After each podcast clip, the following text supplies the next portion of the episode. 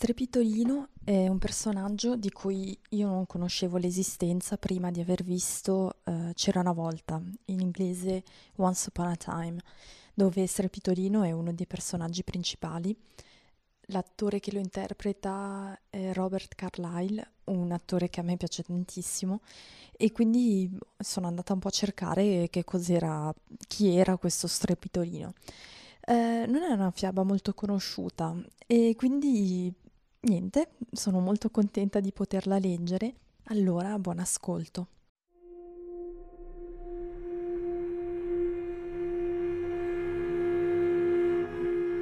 Fiabe e leggende da urlo.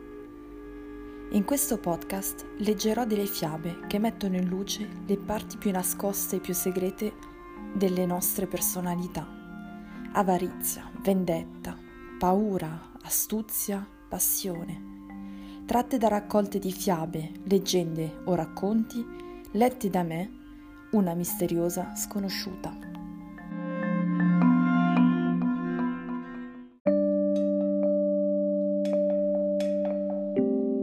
Strepitolino di Jacob e Willem Grimm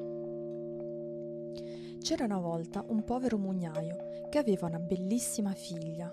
Un giorno gli capitò di parlare con il re. Mia figlia sa filare la paglia trasformandola in oro, gli venne in mente di dire, tanto per darsi un tono. Quella sì che è una splendida arte. Se tua figlia è tanto brava come dici, domani mandala a palazzo e la metterò alla prova, disse il re al mugnaio. L'indomani la ragazza si presentò a corte il re la condusse in una stanza piena di paglia e gli diede la ruota e l'arcaio. Mettiti al lavoro e se entro domattina non avrai filato tutta la paglia fino a farla diventare oro, morirai. Detto questo, se ne andò, chiuse la stanza e la lasciò da sola. La povera ragazza rimase impietrita, senza sapere cosa fare per avere salva la vita. Non aveva la minima idea di come si potesse filare la paglia fino a farla diventare oro. In preda al panico, scoppiò in singhiozzi.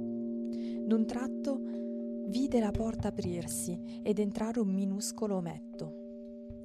Buonasera, giovane mugnaia, perché piangi? le domandò. Ah, entro domani mattina, Devo filare tutta questa paglia fino a farla diventare oro e non so proprio come fare, rispose la ragazza. Cosa mi dai in cambio di aiuto? gli domandò l'ometto. La mia collana, rispose la ragazza.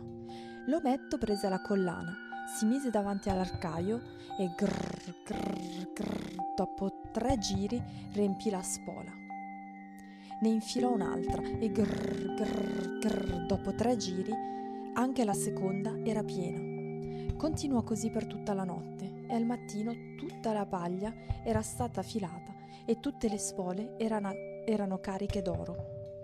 Al sorgere del sole arrivò il re e quando vide tutto quell'oro si stupì e si rallegrò enormemente, ma la sua brama invece di placarsi aumentò fece portare la figlia del mugnaio in una stanza ancora più grande, piena zeppa di paglia, e le ordinò di filarla tutta durante la notte, se aveva cara la vita. Non sapendo cosa fare, la povera ragazza scoppiò in singhiozzi e di nuovo la porta si aprì e apparve il minuscolo ometto.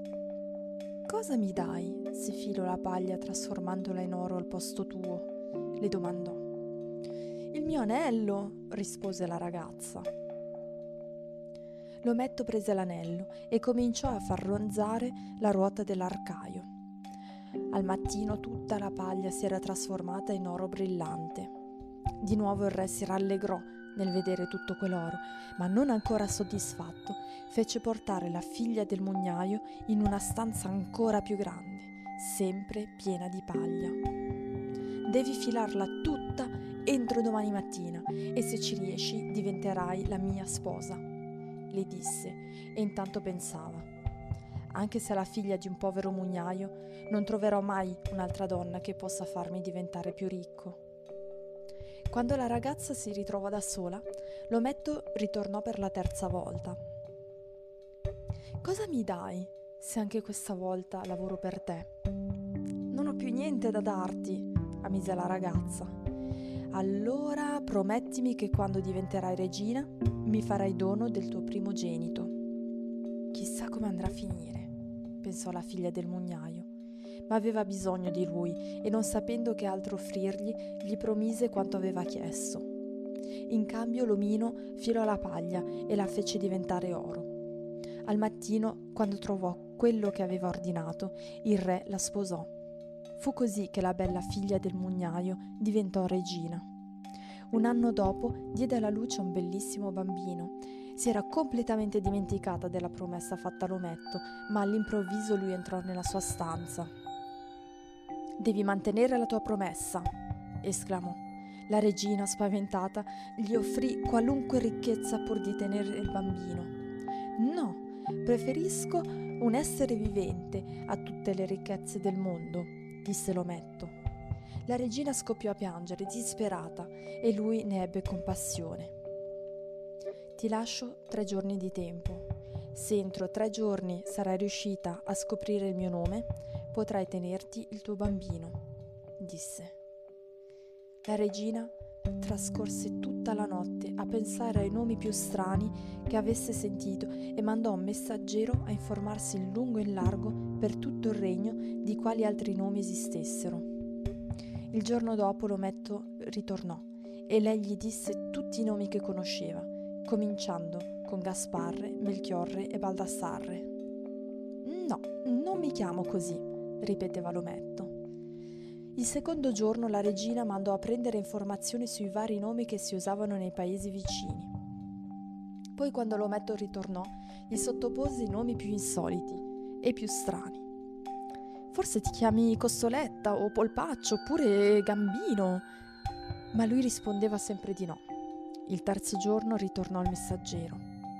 Non sono riuscito a trovare nessun nome nuovo, le riferì. Però quando sono arrivato in cima a una montagna dietro il bosco, dove vivono le volpi e le repri, ho visto una casetta e davanti alla casetta ardeva un fuoco e attorno al fuoco uno strano ometto saltellava su una gamba gridando Oggi devo cucinare, domani le bevande preparare, ma dopodomani andrò a prendermi il bambino. Oh che gioia, nessuno potrà mai indovinare che il mio nome è Strepitolino.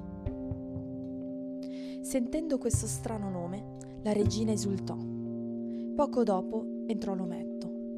Dunque, Vostra Altezza, avete scoperto come mi chiamo? le chiese. Corradino. No. E allora Enrico? No. Allora ti chiami forse Strepitolino? Te l'ha detto il diavolo, te l'ha detto il diavolo! urlò furibondo l'ometto e batté il piede destro con tale rabbia che tutta la gamba gli sprofondò nel terreno fino all'inguine. Poi, in preda all'ira, si afferrò con tutte e due le mani il piede sinistro e tirò la gamba con tale forza che si squarciò in due. La fiaba finisce qui, ma posso intuire che la regina si è tenuta al bambino. Alla prossima fiaba.